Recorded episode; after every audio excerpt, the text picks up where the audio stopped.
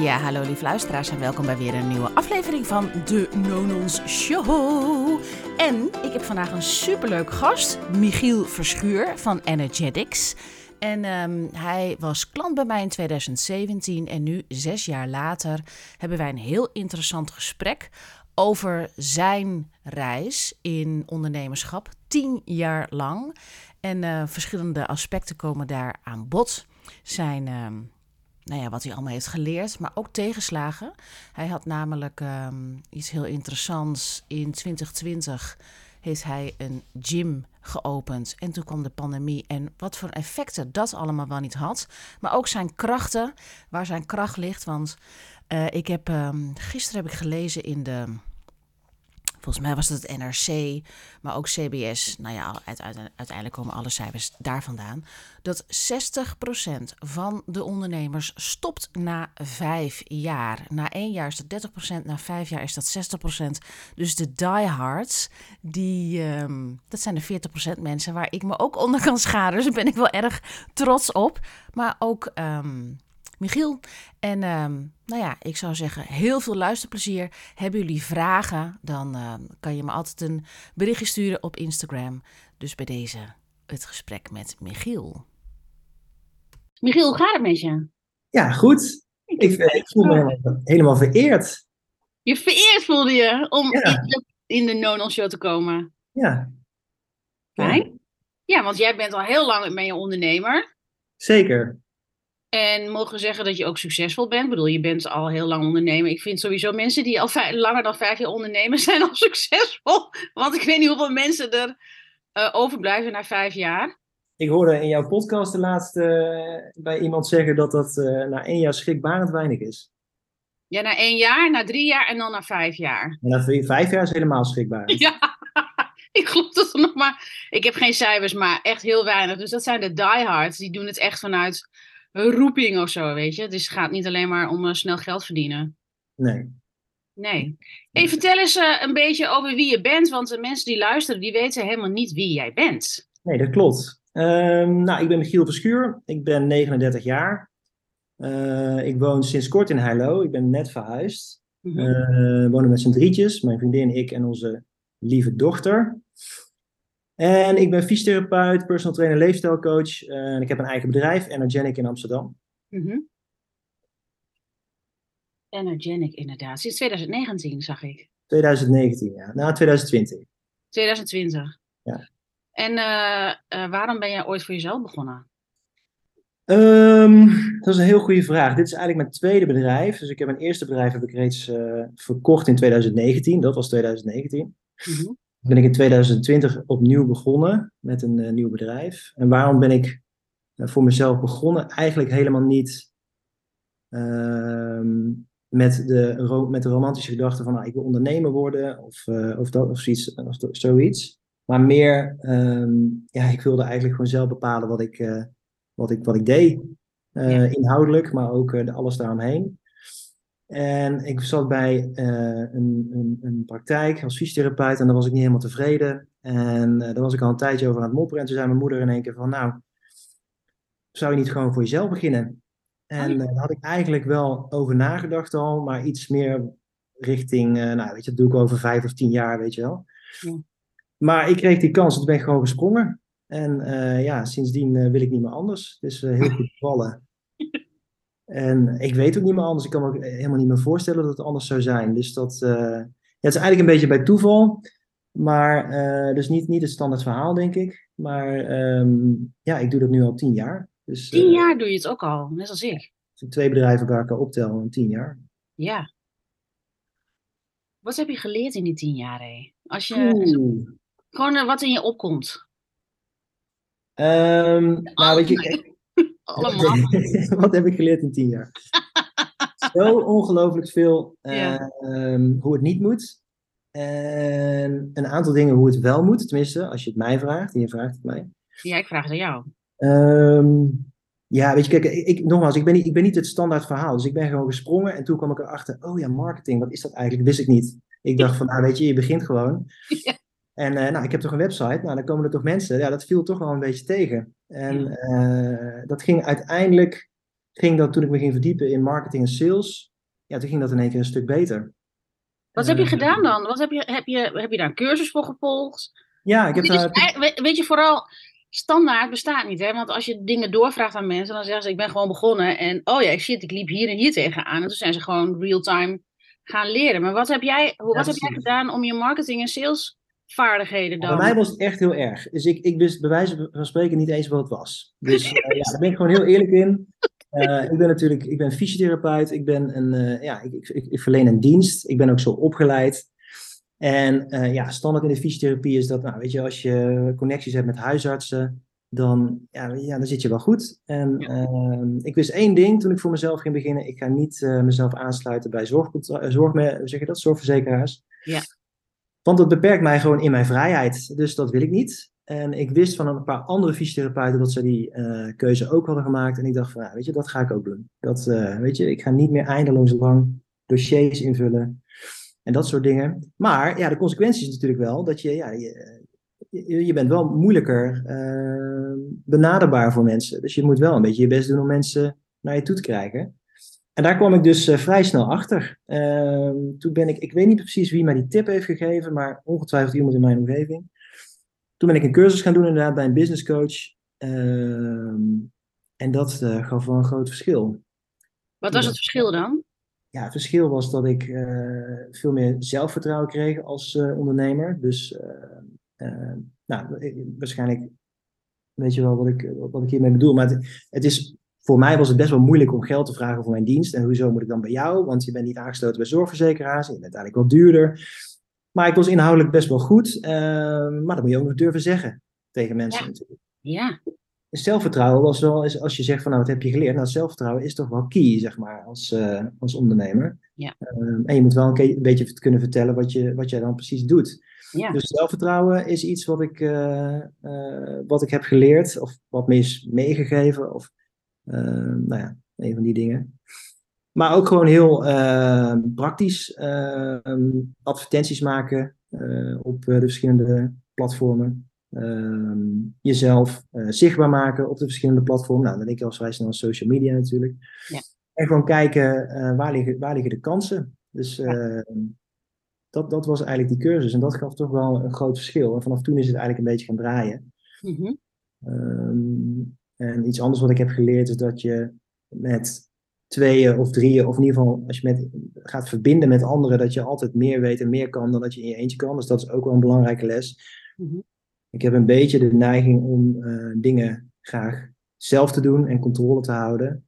Eh, ik vind het soms moeilijk om te delegeren. Eh, dat weet ik inmiddels van mezelf. Dat wist ik in het begin niet. Maar in de verbinding met anderen ja, kom je vaak tot, eh, tot veel mooiere en grotere dingen. En daar, daar, dat, is wel, dat is dan het tweede wat ik wel echt heb geleerd als ondernemer. Mhm. Heb je ook eh, in de loop der jaren, ben je ook gericht bezig gegaan met like-minded ondernemers, waar je mee kan sparren, waar je mee kan klankborden? Eh, heb je die opgezocht? Of kwamen die gewoon op je pad? Ehm, ik vind het altijd heel leuk om met, met ondernemers te praten, ook al zitten ze dan niet in dezelfde tak van sport, of hoe je dat dan wil noemen, als ik. Mhm. Eh, ik ken wel een aantal ondernemers, maar het is grappig dat je dat zegt, want ik zit eh, al een tijd te kijken van, nou, weet je, misschien moet ik een soort van, weet ik wat, een businessclubje oprichten of zo, of misschien moet ik bij zo'n businessclub. Ik ben daar een keer voor gevraagd, dat is al een tijd geleden hoor. Maar dat was zo'n ontbijtclub en dat past gewoon niet bij mij. Ehm, en ik ben recent ben ik ook gevraagd eh, door een bepaalde club en die vullen dat wat leuker in. En ik heb toch wel besloten dat ik dat, eh, dat, ik dat ga doen. Ehm, omdat ik denk, en volgens mij hoorde ik dat ook in jouw podcast, dat het toch wel belangrijk is om je eh, te omringen met mensen die, ja, die gewoon snappen waar je, eh, waar je staat, zeg maar, en welke uitdagingen je hebt, welke obstakels. Ja. En dat is met mede-ondernemers, is dat, is dat, is dat, ja, is het gewoon anders dan ehm, Ja. als je dat aan andere mensen vraagt. Wat is daar anders aan? Want dit is wat, iets wat echt terugkomt. En wat ik ook Ja. hoor, dat, dat, dit hoor ik van ondernemers. Daarom vraag ik ook specifiek, Ja, ja, snap ik. ben jij daarmee bezig? Want er zijn heel veel ondernemers die zitten hun ding te doen. Ja, En dan, voor, oh, vrouwen heb je vooral die dan gaan, eh, die gaan dan het checken met hun partner. En die worden dan hun businesspartner, terwijl ze helemaal niet in hun business zitten. En ja. dat is wel voor vrouwen, ik weet niet hoe dat voor mannen is. Maar het is dus belangrijk dat je je omringt met andere ondernemers. En waarom is dat dan belangrijk? Ja, omdat je als ondernemer heb je gewoon andere vraagstukken. Kijk, het is heel simpel. Als, als er geen geld binnenkomt, ja, dan heb je gewoon niks te eten, om het heel, heel plat te zeggen. Precies. En dat is bij mensen die eh, voor, voor iemand werken, is dat gewoon anders. En Ja. dat is gewoon, ja, het is gewoon echt een andere mindset. Het is, ehm, ik zou niet zeggen constant, maar het is gewoon wel scherp blijven, eh, kansen blijven zien, maar ook eh, als je een kans ziet, die benutten. En dat is gewoon ja, heel anders dan eh, nogmaals als je, als je voor iemand werkt. En dat is ehm, eh, ja, soms wat moeilijker uit te leggen aan eh, mensen die, ja, die, die dus niet ondernemen. En mensen die ondernemen, die snappen precies Ja. wat je ermee bedoelt. Ja. Die snappen precies de obstakels, die snappen precies, oh ja, ja, sales is toch wel, zeker als je in een, in een dienstverlener bent zoals ik, ehm, en zeker ook als je daar niet primair in opgeleid bent zoals ik, Ja. eh, die snappen die, eh, die struggles beter. Ja. En dan heb je voor heel makkelijk eh, heb je daar een gesprek over. Nou, hoe doe jij dat dan? En, eh, eh, nou ja, ik, eh, ik, ik heb ook in die, periode, in die situatie gezeten, x jaar geleden of wat dan ook. Ja. En dat toen zo en zo opgelost. Ah, oké, Ja. nou, je, dat, dat- zo gaat het ook een beetje. Want wat is het effect dan als je met mensen praat die eh, deelt, klankbord, met Ja, dat is, het is, uitdagingen? Wat voor een, hoe voel je je daarbij? Wat, wat denk je er dan bij als je dat hebt, weet je wel? Nou, weet je, het, het, het inspireert en dat is eh, op zich belangrijk, maar dat brengt nog geen eh, geld in het laadje. Eh, het motiveert.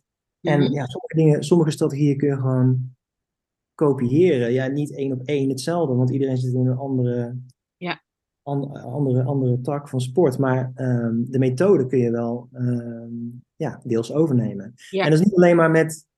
Want ik, ik ben echt een podcast-fan, dus ik, ik, luister, ik luister naar jou, ik luister naar andere ondernemers, eh, podcasten. Mhm. En daar zitten wel eens dingen in. Ook eh, de laatste podcast die ik van jou luisterde. Van, oh ja, shit, ja, dat is inderdaad. eh, Weet je, in principe wist ik dat al, maar dan hoor je het nog een keer en denk ik, oh, ja, ik Ja. moet dat ook meer doen, weet je wel? Ja, dan valt het kwartje of zo. Van, Ja, eh, sommige dingen ja. moet je gewoon een aantal keer horen. Op sommige dingen hoor je pas, eh, tenminste je hoort ze dan wel, maar sommige dingen ja, luister je pas na het moment dat het moment er is. ja, precies. En dat, dat kan dus in gesprek en dat is op zich een hele fijne manier. eh, omdat je dan ook een wisselwerking hebt. En, maar dat kan ook in een podcast of in een boek of eh, ja, weet Ja. ik, in een blog of wat dan ook. Ja, ja, daarom doe ik ook die podcast. Want, en vind ik het heel belangrijk die echte verhalen naar boven komen. Omdat ik zit nu dan een beetje zo in die Instagram-wereld. Want ik vind online marketing heel erg leuk. Maar ook die zichtbaarheid, want dan kan je heel veel impact maken. En je ziet gewoon heel veel bij de jongere generatie. Ik ben inmiddels al 47 en 10 jaar ondernemen. En zie ik dat mensen hele rare ideeën hebben over ondernemerschap. Dan zijn ze Ja. 30 en dan denken ze, oh, we gaan binnen, binnen no time een ton. Nou ja, oké, misschien heb je al sales- en marketingvaardigheden om dat te kunnen doen. Maar Ja. het vraagt gewoon heel erg veel ont- ontwikkeling op verschillende stukken. En dan het minste nog op je vakgebied. Ja, ja dat is, dat is, eh, dat, dat is inderdaad frappant, ja, dat laatste. Ja, toch? Je hoeft Ja, het minste nee, nog dit- te weten over je vakgebied. Je kunt nog zo goed zijn in jouw, eh, eh, met jouw product of met jouw dienst, maar als niemand weet dat je er bent, ja, Ja. dan verkoop je het uiteindelijk toch niks. Dus dat, en dat, dat, is, dat was dus die eerste les, van ja, weet je, je kunt wel goed zijn, Marketing. maar ja, als niemand weet dat je er bent, dan, eh, ja, dan ga je niks verkopen. Ja, dan had je, en dan heb je dat inmiddels dus, eh, nee, dan heb je dat inmiddels in de vingers. Ik weet niet of je het zelf doet, marketing, of dat je het uitbesteedt. Zelfs, Ja, ik dat je de sales zelf doet. Ja, sales doe ik zelf natuurlijk. Ja. Eh, eh, dus mensen komen, als ze interesse hebben, ja, komen ze op de een of andere manier ehm, via de website of via advertentie of wat dan ook, komen ze bij mij Ja. in de praktijk en dan, ja, dan ligt het een beetje aan wat ze willen. Ik heb twee takken waar ik mensen mee help. Ehm, maar ik wil al mensen wel altijd even spreken, ja. En waarom vind je dat belangrijk dat, om mensen even te spreken? Nou, zeg maar even op, eh, wat je eigenlijk doet. Voordat ik dan helemaal, ik ga helemaal zo die inhoud in. Maar wat doe je? Eh, Ja, dus ik help mensen, ik ben fysiotherapeut, leefstijlcoach of personal trainer, noem het, noem het uh, geef het een term. Uh, en ik help mensen ja, met, met vraagstukken op gezondheidsgebied.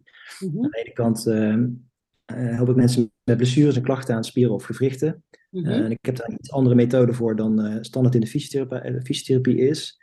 Um, en ik ben dus niet aangesloten, dus dan willen mensen toch wel weten van nou, wat is dat dan? Ja. En ja, wat betreft personal trainer help ik mensen gewoon met een vraagstuk op het gebied van hun, van hun gezondheid. Denk aan, uh, ik wil meer energie, ik wil me beter kunnen concentreren, ik wil meer uit mijn leven halen, uh, ik wil ook een beetje afvallen, et cetera. Mhm.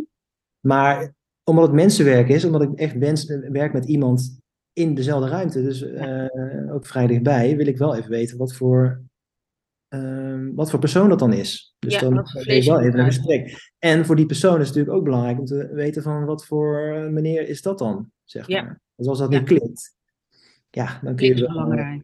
ja, de klik is wel belangrijk. Of als het niet matcht inhoudelijk, ja, dan, dan wordt het gewoon een heel lastig verhaal. Dan kun je wel die klant binnenhalen, om het zo maar te zeggen. Maar Ja, dat is altijd een beetje met mensenwerk natuurlijk. we hebben allemaal, en dat heb je waarschijnlijk, herken je dat ook wel, we allemaal wel eens een klant binnengehaald waarvan je dacht, eh, ik weet het niet. En Ja, we gaan het zien, weet je wel. En Ja. dat is dan heel fijn, de omzet, maar op de lange termijn werkt dat gewoon niet.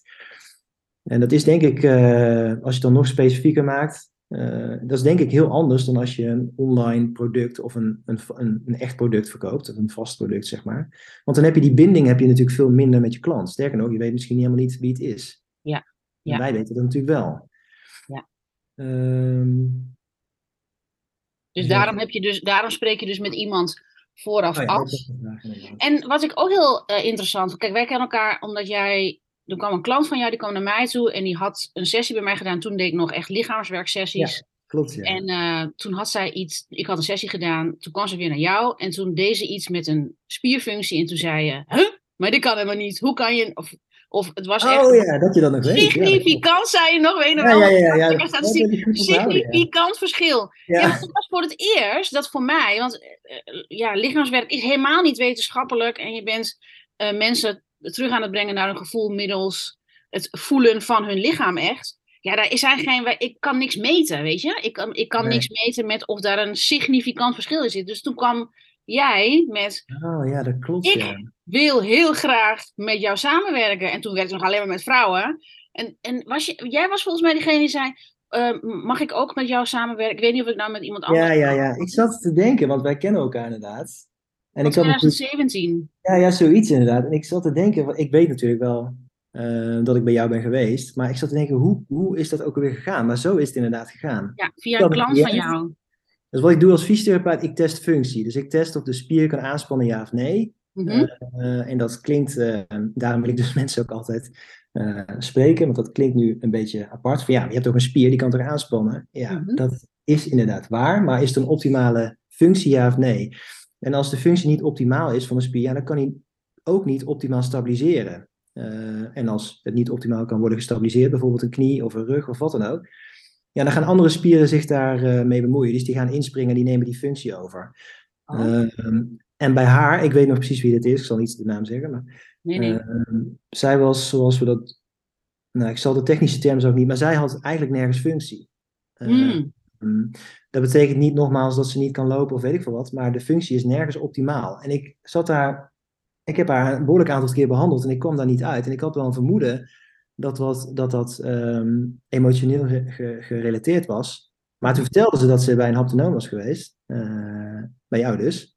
Ja, Ribennis. We gaan even corrigeren. Ik ben Ribennis. Maar niet uit. Ook een lichaamswerker. Lichaamswerker, dat was geweest. ja. En, eh, nou oké, nou, hartstikke interessant, weet je. Eh, ik, sta, ik ben best wel open-minded, ik sta overal voor open. En toen was ik aan het testen en ik, hè? En nu heeft ze ineens functie. Oh, wauw. Ja. Dus, en toen heb ik volgens mij inderdaad, wat je, inderdaad, toen heb ik met jou contact opgenomen. En dat heb ik jou heel enthousiast verteld, weet ik nog. Ja. Ja, ik snap er niks van. Ik heb haar een aantal keer behandeld en nou, na de behandeling gaat het beter, maar de volgende behandeling is gewoon precies hetzelfde. En nu is er eh, veel betere, een veel betere spierfunctie, dus een veel betere coördinatie. En Ja. toen heb ik eh, inderdaad contact met jou opgezocht. En, want ik zag ook later, nu met energie, Energenic. Energen energenic. Ik Ja. denk dat hebben ze een energetica, maar dat is het niet. Energetica is namelijk een, een, een, dat- een technische term in lichaamswerk. Klopt, ja. Energenic. Dat jij ook, eh je houdt je ook bezig met trauma. Ja, klopt. Maar dat, is pas, dat was later. Dat is ik- later, ja. En dus, eh, dat is, dat is eh, eh, onbedoeld een leuk bruggetje. Ehm, omdat bij ik mij wel later echt Hè? Bij mij wel bedoeld. En ik denk, dat wil ik heel graag in, in verband brengen met die Ja. spieren, die Ja, ja, ik functie, weet niet, want ik- er is iets. Later, later, ik ben natuurlijk wel gaan ontwikkelen als, als behandelaar. Ehm, Ja. En ik kwam erachter dat, dat eh, emotioneel trauma, dat dat, eh, dat dat een grote invloed kan hebben op iemand zijn aansturing, op iemand zijn zenuwstelsel. Ja. Ehm, en, maar ik kon daar niks mee. Eh, en daar ben ik me uiteindelijk in gaan verdiepen. En toen kwam ik erachter, jeetje, oké, als ik deze aanpak hanteer, ja, dan geeft dat bij, vooral bij mensen die zeg maar, ik heb, ik heb mensen over het algemeen die al heel veel behandelaren hebben geprobeerd, heel veel Ja. fysiotherapeuten hebben geprobeerd. Maar sommige mensen hebben meer dan tien jaar klachten. Ja, de meestal zit er dan een soort van onderliggend probleem. Ja. En dat kan een emotie, ik zeg niet dat het dat altijd is, eh, maar dat kan een emotioneel trauma zijn. Mhm. Maar als je dat niet kan aanspreken als therapeut, ja, dan, dan blijft het een beetje eh, werken op de symptomen. Ja. En dat kan op zich, op de korte termijn, kan dat best zinvol zijn. Maar ja, nogmaals, als iemand tien jaar klachten heeft, of langer dan tien jaar, ja, dan, dan, dan moet je, vind, ja, vind ik in ieder geval, dat je verder moet kijken dan alleen maar die spier of het gewricht of wat dan ook. En, maar, Dat is later op mijn pad gekomen. en hoe is dat dan op jouw pad gekomen? Want eh, is dat dan ook niet iets van, je blijft continu door-evalueren Ja, als ondernemer, toch? Ook Ja. als vakidioot, want je moet Ja. ook ergens een soort van vakidioot zijn, want jij houdt ook van je, de inhoud van de dingen die Ja, je zeker. gepassioneerd over. Wat maakte dat dat op je pad kwam? Ja, dat is een goede vraag. Ja, ik ben inderdaad wel echt een vakidioot, vind ik zelf wel. Ehm, Ik ook wel. maar ik, ik, ja, zeker. Vind ik ook wel. Ik, Ja. want jij hebt, ja, maar dat is alleen maar mooi. Want Ja, nee, ik vind het ook mooi. Ik vind het ook, ik vind het ook eh, eh, als ik dat zie bij andere ehm, ondernemers of andere behandelaren of wat dan ook. eh, ik vind het altijd heel mooi om te zien dat iemand, iemand daar heel erg gepassioneerd in is. Maar ja, hoe dat om. Dat, dat, ik, ik luister heel veel podcasts. Ik, ik, ik kijk veel naar andere mensen. Mhm. En ik ben zo iemand die, eh, als ik ergens eh, iets heb gehoord of zo, of iets heb, ehm, ja, heb gezien, dan wil ik er gewoon meer van weten als het me aanspreekt. En ik eh, heb bijvoorbeeld gewoon mensen benaderd, eh behandelaren benaderd van, joh, kan ik niet stage bijlopen? Of kan ik niet een workshop bij, bij je doen? En het, de, vaak zijn, overval ik mensen met die vraag, want die hebben helemaal geen workshop, maar die, ja, die creëren dan een workshop, zeg maar. Dan kom ik gewoon twee uur langs en dan, of drie uur of vier, of soms zelfs een hele dag. En dan, eh, ja, picking your brain, zeggen de Engelsen volgens mij. Oh, wat Eh, geweldig. op die manier doe ik dat. Maar ik luister ook, ik kijk eh, YouTube-filmpjes inhoudelijk. ik luister podcasts. En als er iets voorbij komt, dan schrijf ik het op in mijn notities. En dan, oh, dan ga ik later even opzoeken. Iemand heeft het over een bepaalde therapie. Nou, dan ga ik eens even opzoeken. En dan, ja, op die manier kom ik dan bij nieuwe dingen.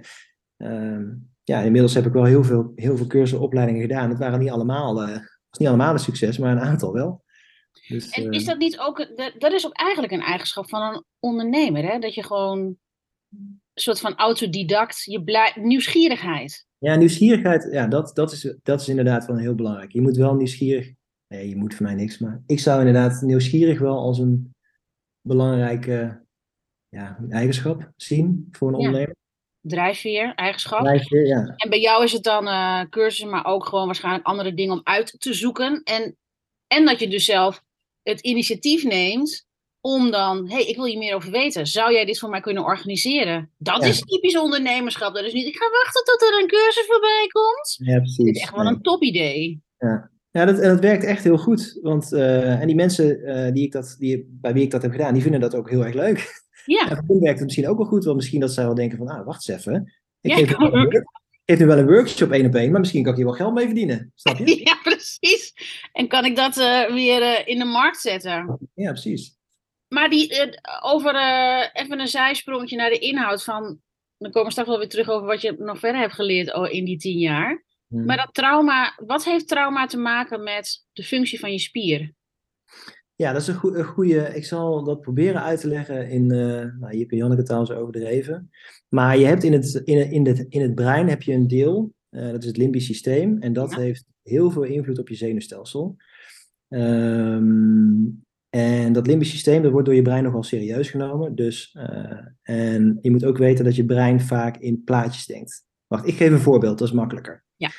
Dus je brein denkt graag in plaatjes en slaat het ergens op op de cortex. ehm, en ehm, mocht er een situatie voorbij komen die tot je zintuigen, via je zintuigen tot je komt, dan heeft je brein het vermogen om te kijken, hé, hey, wacht eens even, is dit een situatie die ik al ken vanuit het verleden?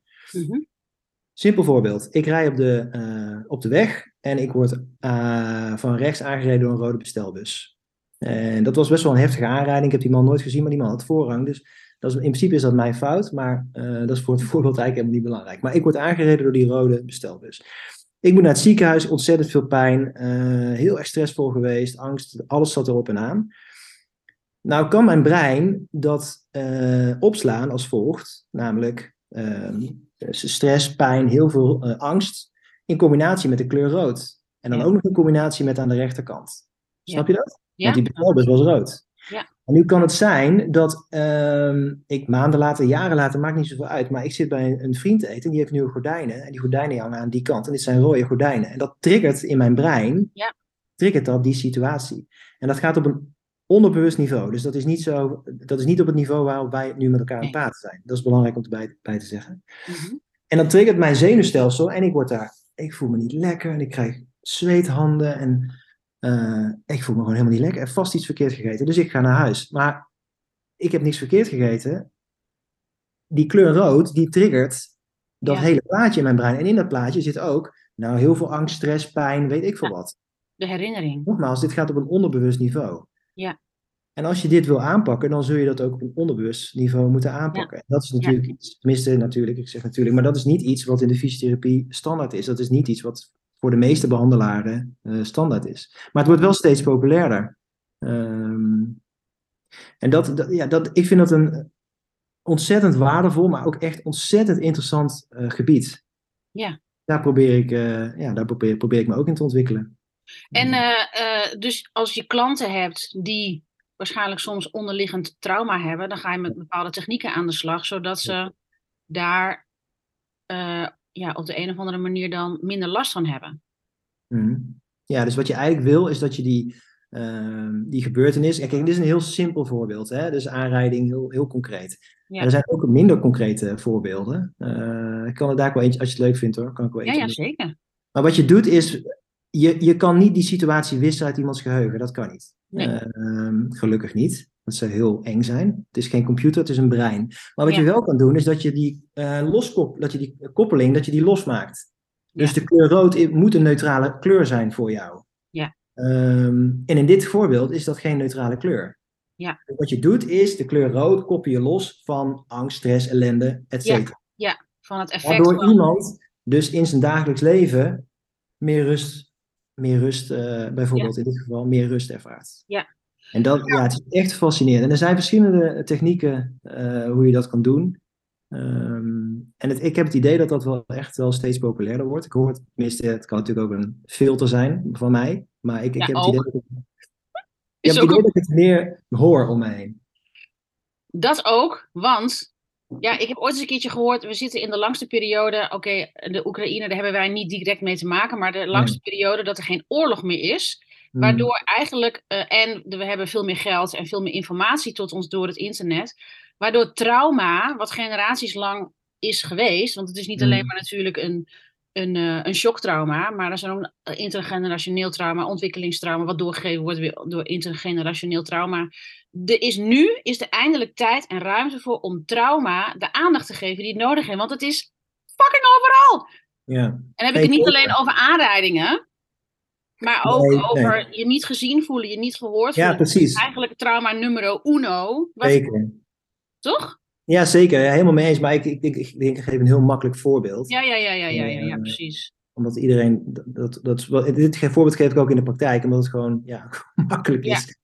Maar inderdaad, iemand eh, die tegen jou, eh, toen je 14 en onzeker was, zegt dat je niet goed genoeg bent. Ja.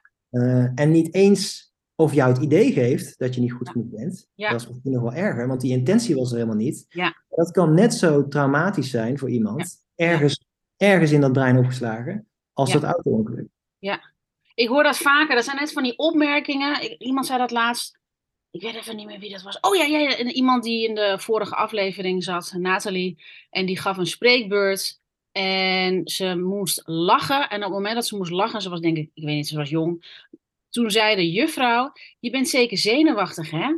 Je komt een beetje onzeker over. En die is dus nooit, dat is dus een opmerking, die is nooit uit het hoofdje gegaan. Ja. Waardoor ze altijd onzeker voelt als ze in het openbaar moet praten. Ja. En dat zijn, van die, dat zijn van die hele onschuldige opmerkingen. Ja. ja, ik had precies hetzelfde. Ik had een cliënt die eh, had moeite met haar eh, gewicht en daar was totaal geen reden voor. Maar dat is het mooie, of tenminste, ja, dat is het interessante, niet echt mooi, maar het interessante van het onderbewuste brein. Ja, Het maakt niet uit ehm, hoe fit iemand eruit ziet of hoe slank iemand is, als de overtuiging is dat je te zwaar bent, dan is dat de overtuiging, dat is dat jouw innerlijke waarheid. Ja. En bij haar ging dat terug tot een gymleraar die een opmerking maakte toen ze van het bankje, weet je, je moet toch altijd met ze op zijn schoolbankje zitten bij de, voor de gymles en dan ga je luisteren wat de, wat de gymles is, whatever. Ja. Maar zij eh gleed van het randje af en ze viel op de billen. En toen zei de leraar van, nou ja, met jouw billen voel je daar toch niet zoveel van. En de hele klas moest lachen. En op zich, er zit geen intentie om eh, iemand daar een complex aan te praten. Nee. Eh, maar zo is het wel overgekomen. Ja. Snap je? Ja. Eh, en dat kan ervoor zorgen dat je je zelfbeeld, ehm, ja, dat dat verandert. En dat, dat de, jouw innerlijke waarheid anders is dan de externe waarheid.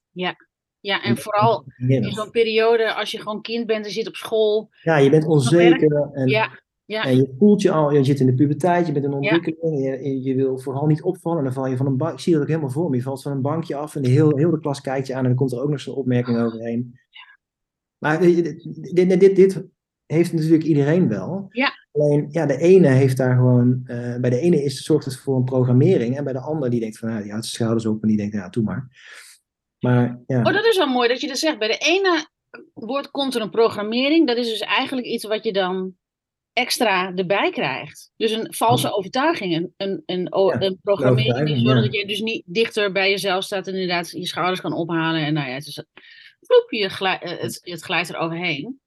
Kijk, als er heel veel, ehm, en dit is, dit is mijn theorie, dus ik zeg niet dat het wetenschap is, maar ik denk als er heel veel emotie bij gepaard gaat, dus eh, zo'n situatie, in, in die fase van je leven, dan denk ik dat dat meteen een programmering kan geven. Ja. Ehm, maar het kan ook langzamer, als eh, eh, bijvoorbeeld, eh, nou, wat jij net zegt, niet gezien voelen. Ehm, ja, dat is, niet, dat is niet eenmalig. Dat moet waarschijnlijk zichzelf een paar keer herhalen. En het vervelende van zo'n overtuiging is dat het creëert een filter hoe jij naar de wereld kijkt. Dus op het moment dat jij de overtuiging hebt, ik word niet gezien, en iemand let eh, anderhalve seconde even niet op, dan creëert dat een, een, een ja, nog diepere overtuiging. Snap bedoel? Ja, ja ik snap Dus het. Ik, ik gebruik heel vaak het voorbeeld van, nou, stel voor, ik heb een relatie gehad op de middelbare school. Ik was onzeker en jong en eh, eh, mijn vriendinnetje heeft het uitgemaakt en die heeft tegen iedereen verteld, het is een fictief voorbeeld, hè. Mhm, iedereen verteld, ja, hij, hij is, hij is gewoon te dik. Ik zeg maar mhm. Nou, dat heeft op mij heel veel impact ge- eh, gehad, heeft eh, eh, mijn zelfbeeld veranderd. En ik zit jaren later zit ik in de meet en ik ben nu onzeker. Maakt niet uit hoe vaak jij het compliment geeft. Michiel, zie je er goed uit, dat ben je achter, whatever. Dat, dat past niet bij mijn filter. Dus dat komt niet makkelijk door mijn filter heen. Ja. Ik zit in de metro en iemand zit tegenover mij en die zit mij aan te kijken. Zo. En ik heb die overtuiging dat ik te zwaar ben. En Ja. dan denk ik dus, ja, zie je wel. Ja, hij zit me aan te kijken omdat ik te zwaar Of zij, in dit geval. Ja, zit me aan te kijken omdat ik te zwaar ben. En die andere vrouw, die zit te- naar mij te staren. En die zit te denken, wat moet yoghurt halen en melk. En die is met iets heel anders bezig. ja, ja. En dat is, ik vind dat echt fascinerend. Dat, dat, dat onderbewuste brein, dat vind ik, eh, nou ja. En is dat dan als je ondernemer bent, hè? Want dat kom ik dus tegen. Ik kom, Mhm. ik kwam dat in mezelf tegen, maar ook bij eh, klanten van mij. Ja. Dat ze eigenlijk door onderliggend trauma niet zo goed kunnen functioneren. Mhm. Ik heb, ben nu bijvoorbeeld iemand, nou, ik heb er een paar begeleid. En er komen eigenlijk altijd, nou ja, trauma's onver, een onverwerkte eh, ervaring. Waar Mhm. dus, eh, hè, de emoties nog bij blijven en die programmeringen komen. Waardoor ze dus eigenlijk niet uit de verf komen als Ja, ondernemer. Ja, dat is niet Ken alleen bij dat? Dus dat is, ja, dat herken ik. Ja, dat is niet bij ondernemers alleen. Dat is natuurlijk bij iedereen. Maar wat je kan doen zelf is dat. ehm, ehm, stel voor. Ik had vroeger oprecht had ik de, de eh, overtuiging. En heel soms betrap ik mezelf er nog wel op. Dat ik eh, altijd pech had. Mm. Ik had als kind ook. Ik was altijd buiten aan het spelen. En dan. eh, eh, had ik weer iets eh, onhandigs gedaan en eh, was ik weer gevallen en moest ik weer naar de huisarts. Dan had ik weer hechtingen, weet ik veel wat. En op een gegeven moment heeft dat de overtuiging gecreëerd van ja, ik heb altijd pech. Terwijl ik heb altijd pech, de overtuiging, en ik heb altijd geluk. Ja, je, je hebt altijd gelijk, want het is maar waar je naar kijkt. Dat is de filter. En als jij de overtuiging hebt, als jij een overtuiging hebt als ondernemer, bijvoorbeeld eh, het zit nooit mee, of eh, ehm, ja, ik, veel, ik, ik- bijvoorbeeld Ja, ja, dat. Hoe je dat kan tackelen bij jezelf, is, er zijn verschillende manieren voor. Affirmaties werk ik zelf ook mee. Eh, ik vind dat wel een mooie, mooie tool. Mhm. Maar wat je kan doen is eh, bewijzen zoeken eh, die het tegenovergestelde aantonen. Dus Mhm. als ik de overtuiging heb, ik heb altijd pech, Mhm. dan zal dat ik struikel over een stoeprandje, dat zal die overtuiging bevestigen. Maar als ik een keer een euro vind, ik zeg maar wat, dat, dat, dat komt niet net zo hard binnen als die andere, snap je? Ja, Dus, ja. Maar je, ik heb wel eens onderzoek gelezen van mensen die dachten dat ze inderdaad altijd pech hadden of dat die altijd geluk hadden. En de uitkomst was eigenlijk dat ze nagenoeg, als je, ehm, als je sec keek, dat ze eigenlijk evenveel pech hadden en evenveel geluk. Maar dat was Ja. een mindset die het verschil gaf. ja.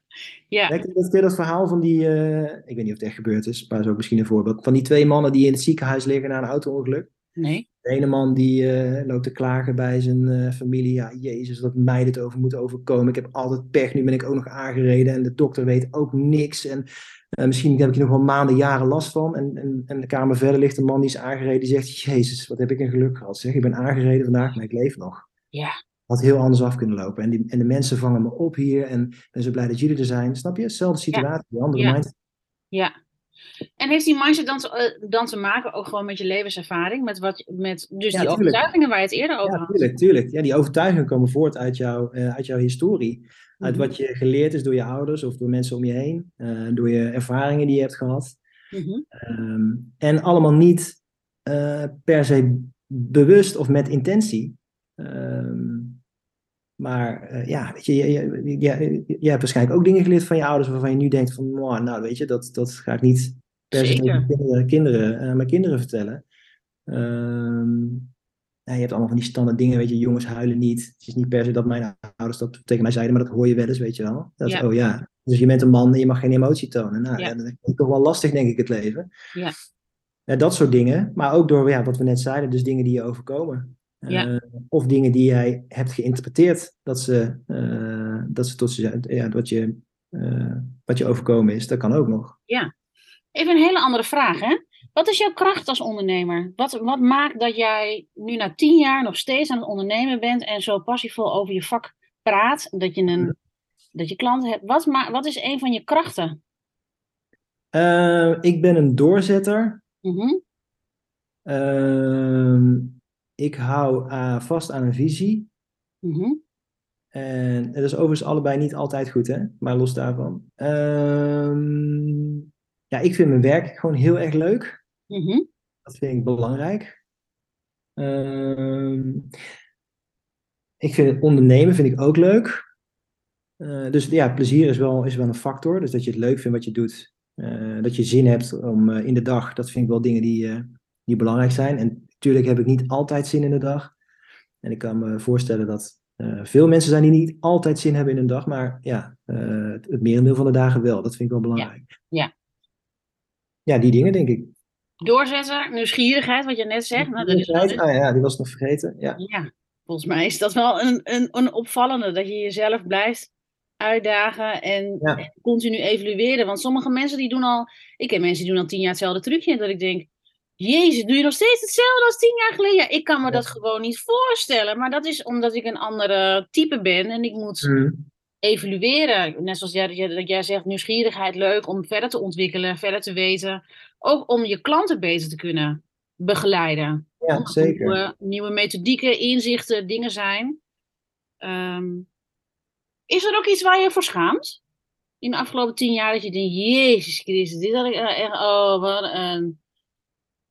Eh, ja, ik denk het wel. Ik, schaam is wel heel heftig. Even kijken hoor, schaam. Ja, schaam is misschien wel een groot woord, maar wat je niet, wat je eigenlijk het liefste niet echt zo mm, deelt. Nou, ik, ik heb, nou, schaam is wel een groot woord, maar ik heb dus, wat ik al zei, ik heb een eerder eh, een onderneming gehad, die heb ik verkocht. En toen ben ik eh, weer op, ja, ben ik weer met een ander bedrijf, met mijn nieuwe bedrijf ben ik begonnen. Mhm. En waar ik toch wel een beetje, nou ja, nu kan ik een heel klein beetje om lachen.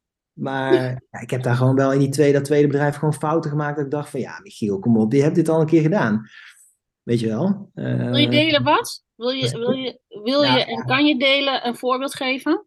Eh, veel te veel in de voorbereiding, veel te veel nagedacht. En eh, ik heb notabene in jouw podcast gehoord van ja, 60% is genoeg. Ja. Eh, maar toch in die val getrapt, weet je wel. Eh, eerst moet het hele format af. En, Oh, ja. dan viel, zal je niet eerst eh, feedback testen bij mensen? Hè? Kijken of daar überhaupt vraag naar is wat jij aanbiedt. Nou, dat heb ik inhoudelijk gedaan. Bij de vorm heb ik niet gepilot. Dus ik heb, ik heb pilots gedraaid inhoudelijk. Nou, die gingen alle, nou, twee van de drie gingen heel erg goed. Eentje wat minder. Maar de vorm heb ik niet getest. Ehm, en ja, toen kwam ik erachter. Dus ik- oorspronkelijk was mijn, mijn, mijn format was, eh, een combinatie van. Ik moet even uitleggen, anders wordt het een beetje wazig. Maar eh, een combinatie van personal training met small group training. En het idee daarachter was: ik wil mensen laten werken eh, aan hun gezondheid. eh, met een goede, goede inhoudelijke eh, eh, achtergrond. Nou, dat zit wel goed.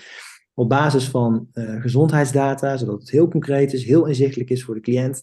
Eh, en de combinatie ehm, small group training en personal training was omdat dan het ook betaalbaar was, zeg maar, voor mensen. Dus personal training is over het algemeen wat duurder. Mhm. Small group is over het algemeen wat goedkoper. Mhm. En ik maak een combinatie van de twee. Dus je hebt en persoonlijke aandacht en je hebt, eh, ja, het is gewoon betaalbaar. En je hebt ook wat- een ja. gevoel. Ik had het helemaal uitgedacht. Niemand die het wilde hebben. Dus Nee? nou, kijk, ik heb een beetje pech gehad eh, met de, de tijd waar ik in, in, in eh, ben begonnen. Je kunt je Corona. voorstellen dat als je een gym begint eind 2020, dat dat niet helemaal lekker gaat.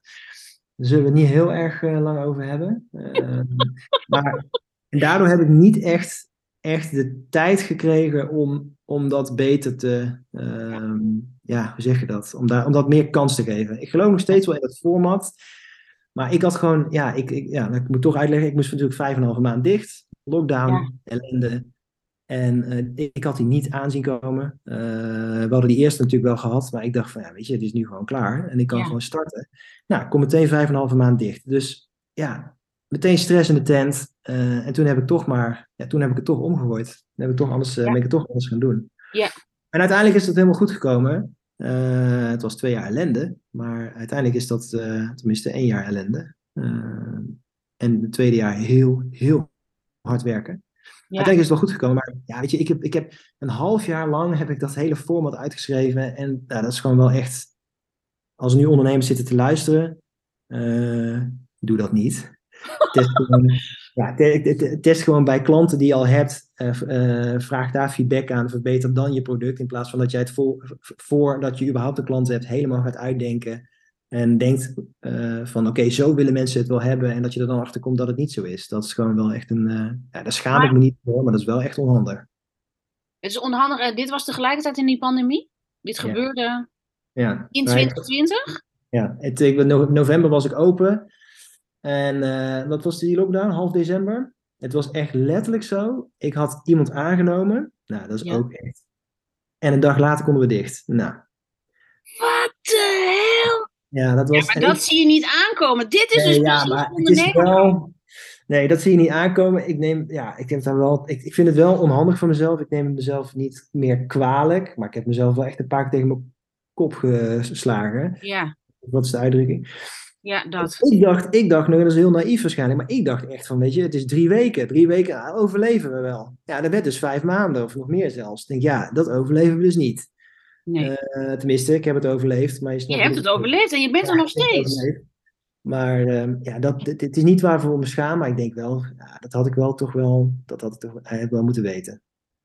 Nee, dat had je niet moeten weten, want niemand wist wat, hoe een pandemie eruit zat. En Nee, nee, dat- dat wel niet. niet duurde. Precies, nee, dat bedoel ik niet. Die pandemie, pandemie niet, maar alles helemaal letter voor letter uitdenken en daarna Ja, oké. dat is gewoon echt wel een beetje onhandig.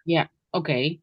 Maar wat ze, eh, dat vind ik nog wel heel leuk om even aan te stippen. Want daar heb ik, daar heb ik het met Carlijn over gehad. Die, eh, eh, had, die heeft een kapperszaak en die heeft, moest een paar keer dicht. Die had dan een kapperszaak en waren andere voorschriften dan voor een, natuurlijk een sportschool. Mhm. Die hebben natuurlijk een enorm investeringskapitaal. En kapitaal zit erin, een hele, een hele rambam. Je moet vijf en een halve maand dicht. Hoeveel financiële stress geeft dat? En hoe heb je dat in vredesnaam opgelost? Ja, nou, dat is een heel goede vraag. Nou, kijk, weet je, het is, eh, als je me nu vraagt, en dat herkende ik eh, ook wel bij het verhaal van Carlijn, als je me nu vraagt, hoe heb je dat gedaan? Ik zou het je niet letterlijk kunnen uitleggen. Het is Nee. echt blik op oneindig en doorrammen. Ja. Ehm, dus ja, hoe heb ik dat volgen? Ik, ik heb natuurlijk wel veel steun gehad, eh, niet van de overheid, eh, maar van mensen om me heen. Mhm.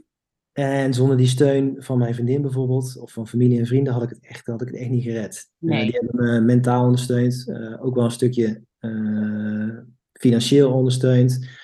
Eh, omdat iedereen wel inzag van ja, dit is wel echt, eh, dit is wel echt een heel ongelukkige samenloop van omstandigheden. Ja, en je bent natuurlijk, kijk, je bent een sportschool en jij bent Ja.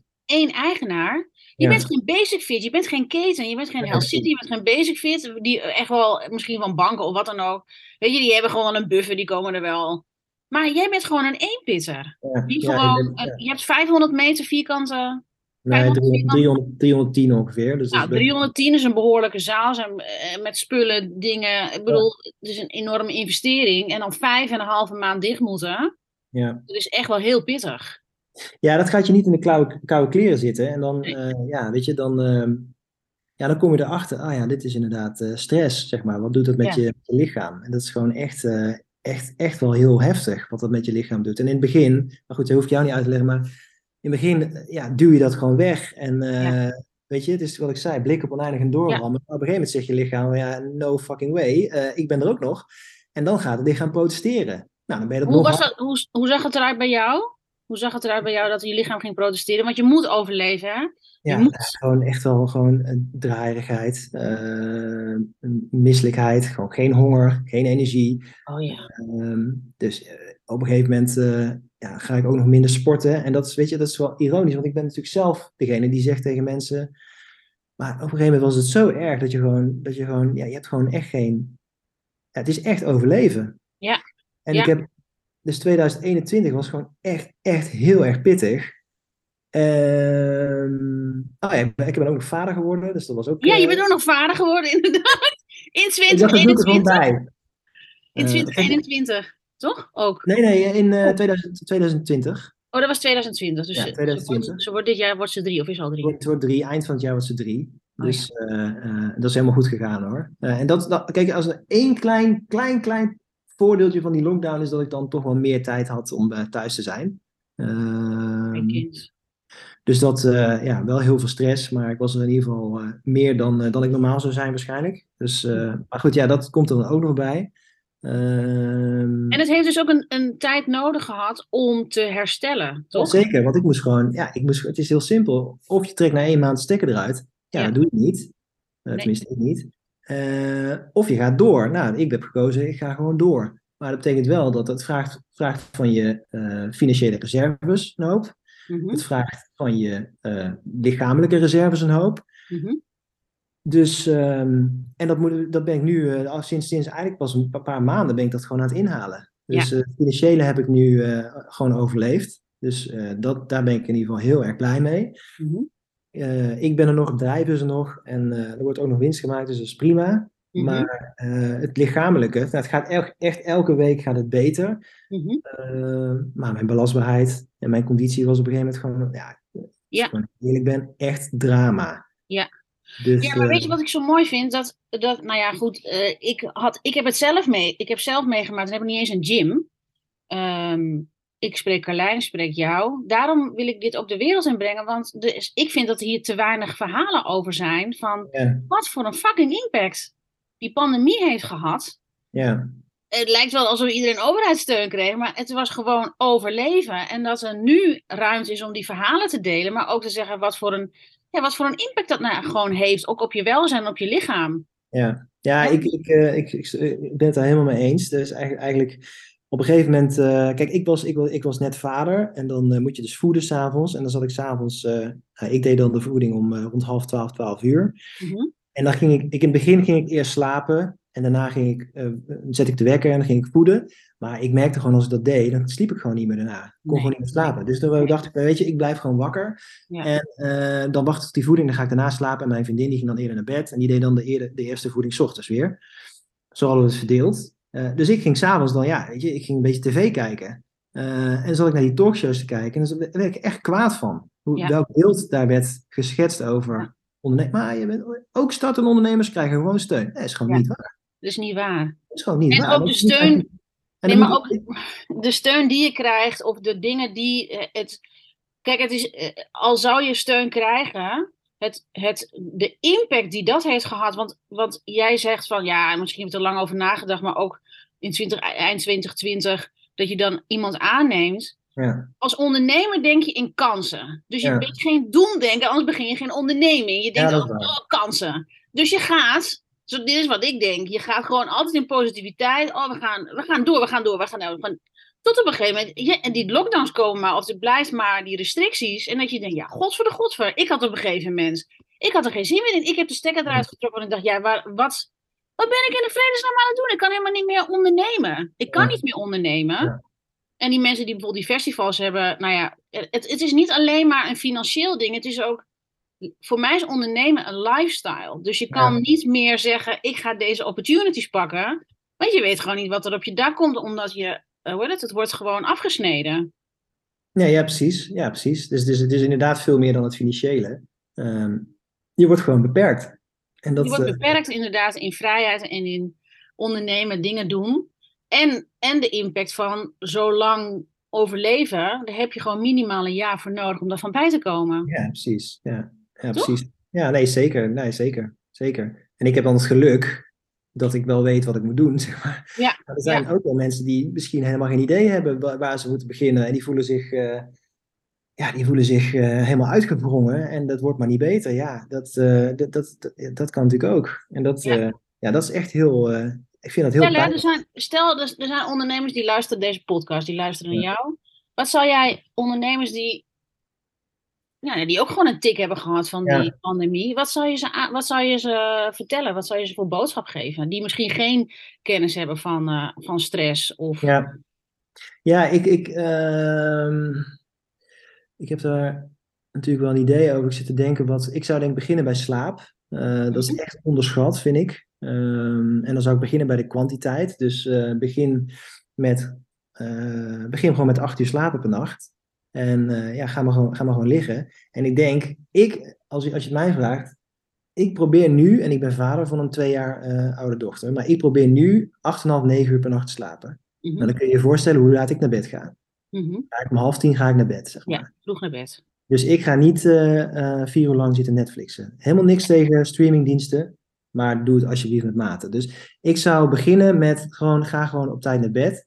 En voor slaap schijnt het toch wel het belangrijkste te zijn dat je daar regelmaat in houdt. Dus probeer ongeveer rond dezelfde tijd naar bed te gaan. En probeer ongeveer rond dezelfde tijd op te staan. Dat is echt heel belangrijk voor slaap. Ja. En vervolgens zou ik werken aan mijn aerobe conditie, dus aan mijn eh, cardiovasculaire conditie. Eh, want je vergroot je tank gewoon. Je, je, je vergroot je inhoud. En op het moment dat jij eh, een grotere tank hebt, ben je gewoon beter bestand tegen, tegen stress. Beter bestand tegen tegenslagen. Ja. Beter bestand tegen, tegen dingen die net niet lopen. Eh, je raakt minder geïrriteerd, et cetera. Dus kies een, een, een, een, een, bewegingsvorm die je vol kan houden. Ehm, hardlopen is bijvoorbeeld heel erg toegankelijk. Wel tikje blessuregevoelig, maar als je dat enigszins kan, ga gewoon hardlopen en loop op hartslag. Eh, dus ga niet keihard rennen totdat je niet meer kan, want dan zit je in een ander systeem. Eh, ik heb het over het aerobe systeem, dus eh, hou aan tussen de 135 hartslagen en de 145, 150 max.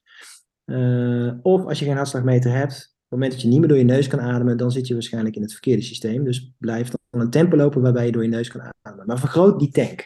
Mhm. En verwacht daar niet meteen, meteen na één keer dat dat, eh, dat dat een verschil maakt. Maar als je dat twee keer per week doet, een half uur tot een uurtje, ja, dan ben je over een week of zes voel je je echt een ander mens. Zeker in combinatie met dat slapen. Ja. En voor de rest zijn er natuurlijk ontelbaar veel dingen die belangrijk zijn. Dus zorg dat je goed gehydrateerd bent. Zorg dat je voldoende eiwitten binnenkrijgt en voldoende groenten. Maar begin, ik zou echt beginnen bij slaap. Ja. Eh, en ik zou beginnen bij die aerobe conditie. Ja. Eh, daar zou ik beginnen. En bij, wat ik vaak hoor bij slaap is dat, ja, maar ja, als ik eh, acht uur slaap, dan ben ik de hele dag moe. Ja, dat komt omdat jouw lichaam denkt, oh, oké, nou, we kunnen eigenlijk gaan uitrusten. Nou, Ja. die, die ruimte die pak ik.